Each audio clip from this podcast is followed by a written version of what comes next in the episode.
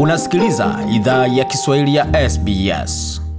Karibu tena katika makala ya idhaa ya Kiswahili ya SBS. Uko na Migode Migerano tukuletea makala haya kutoka studio za SBS na mtandaoni anwani ambayo ni sbs.com.au mkwaju swahili. Kama kawaida, pia wazapata makala haya kwenye ukurasa wetu wa Facebook anwani ambayo ni facebook.com mkwaju SBS Swahili.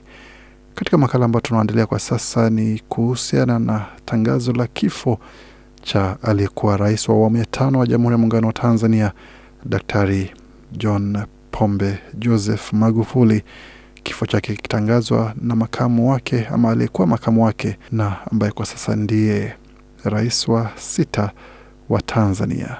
Katika makala haya tutaweza kusikia maoni pamoja na hisia za Watanzania wanaoishi nchini Australia wakizungumzia maisha, uongozi na hisia zao kuhusu kumpoteza kiongozi ambaye wengi wanasema alikuwa ni rais wa wanyonge. Tunao mmoja wa wanachama wa jamii ya Watanzania wanaoishi mjini Sydney, anajiunga nasi kwa njia ya simu.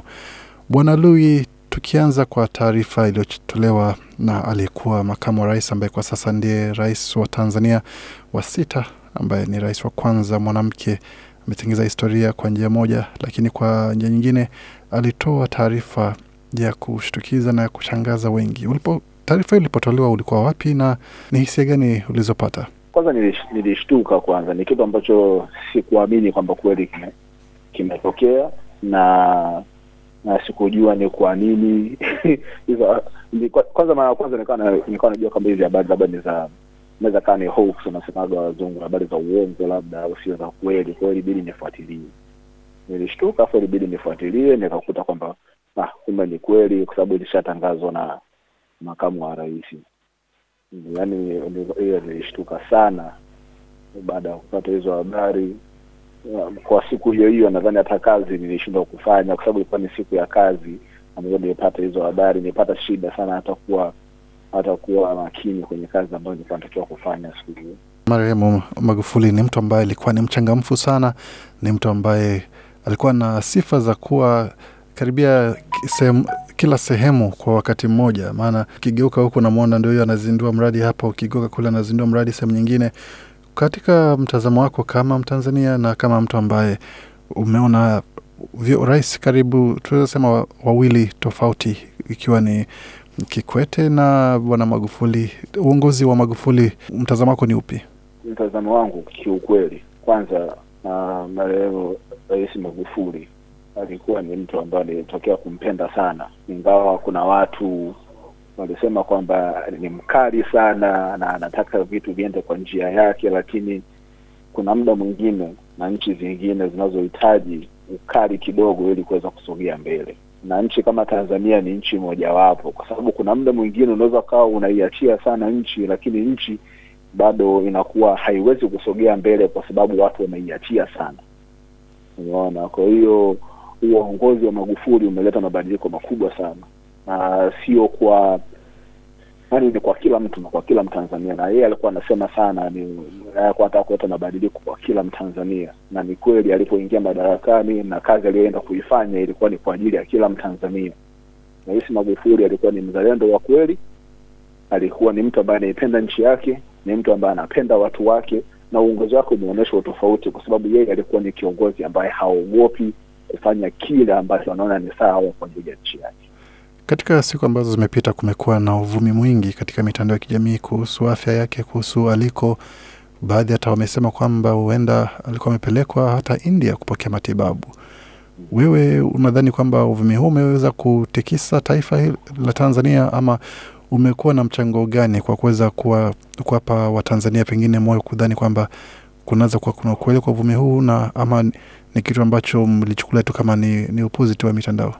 Kwangu mimi niseme, kwangu mimi binafsi, labda na watu ambao nimekuwa nikiongea nao kuhusu hili swala uh, tuliona kwamba ni habari tu, ni tetesi, sio habari ambazo ambayo nilitilia sana maanani au sisi tulitilia sana maanani. Ni habari ambazo hazina ni uzito kwetu sisi, hazina hazileti kwanza, yani hazina manufaa ya aina yoyote. Kwa hiyo hizo habari sisi tukaziacha tu, na nadhani watu wengi sana ambao ni Watanzania ambao walimpenda rais wetu na wenyewe walizipunzia hizi habari, kwa sababu ni habari ambazo hazijengi, ni habari ambazo hazina kama nilivyosema mwanzoni, hazina uzito. Nam, tunajua kwamba wewe ni mmoja wa wajasiriamali hapa nchini Australia. Kwa upande wa sekta ya ujasiriamali, Bwana Magufuli alikuwa ni kiongozi wa aina gani? Ni mtu ambaye alipenda maswala hayo ya ujasiriamali ama asubiri, kila mtu asubiri mkandarasi wa serikali kwanza ndio kazi ifanyike? Nadhani rais wetu sisi alikuwa ni ni, ni, ni mtu ambaye alikuwa ni kila kila mtu kwa njia ambayo anaweza kufanya, sio sio kwamba alikuwa alazimishi kwamba watu wa, wasubirie serikali, lakini kwa wale watu ambao ni wajasiriamali alikuwa anawahamasisha sana wajasiriamali. Maana yake mtu ukiwa mjasiriamali unaweza ukawasaidia watu wengine hata kupata kupata kazi na kuongeza na kuongeza nani uchumi katika nchi yako. Kwa hiyo alikuwa sio mtu ambaye anafinya eti ujasiriamali au anakataza watu kuwa wajasiriamali. Hiyo ilikuwa sio kweli. Alikuwa anapenda tu watu wafanye maisha jinsi wanavyoweza wenyewe, na yeye afanye kazi yake jinsi anavyoweza na jinsi Mungu alivyompa nguvu aweze kufanya kazi yake. Tunaona kwamba katika muda wa miaka mitano na miezi michache ambao aliongoza Tanzania, Tanzania imepigwa hatua kubwa sana katika maendeleo, kimiundombinu na mambo mengi sana. Unavyoikumbuka Tanzania na picha ambazo zimekuwa ukitazama, zinakupa hisia gani kama Mtanzania ambaye yuko nje nchi? Hicho ndio chanzo changu mimi na Watanzania wengi kuumia, kwa sababu sisi kama Watanzania tumeona tofauti, tumeona nchi yetu ikikua mbele ya macho yetu, vitu ambavyo tulikuwa tudhani kama vinawezekana katika katika muda wa miaka mitano au tuseme miaka kumi vimeweza kutelekezwa mpaka Tanzania imeweza kuingia katika uchumi wa kati. Maana yake unajua kwamba kweli rais wetu alikuwepo pale kwa ajili ya watu na kwa ajili ya nchi yake.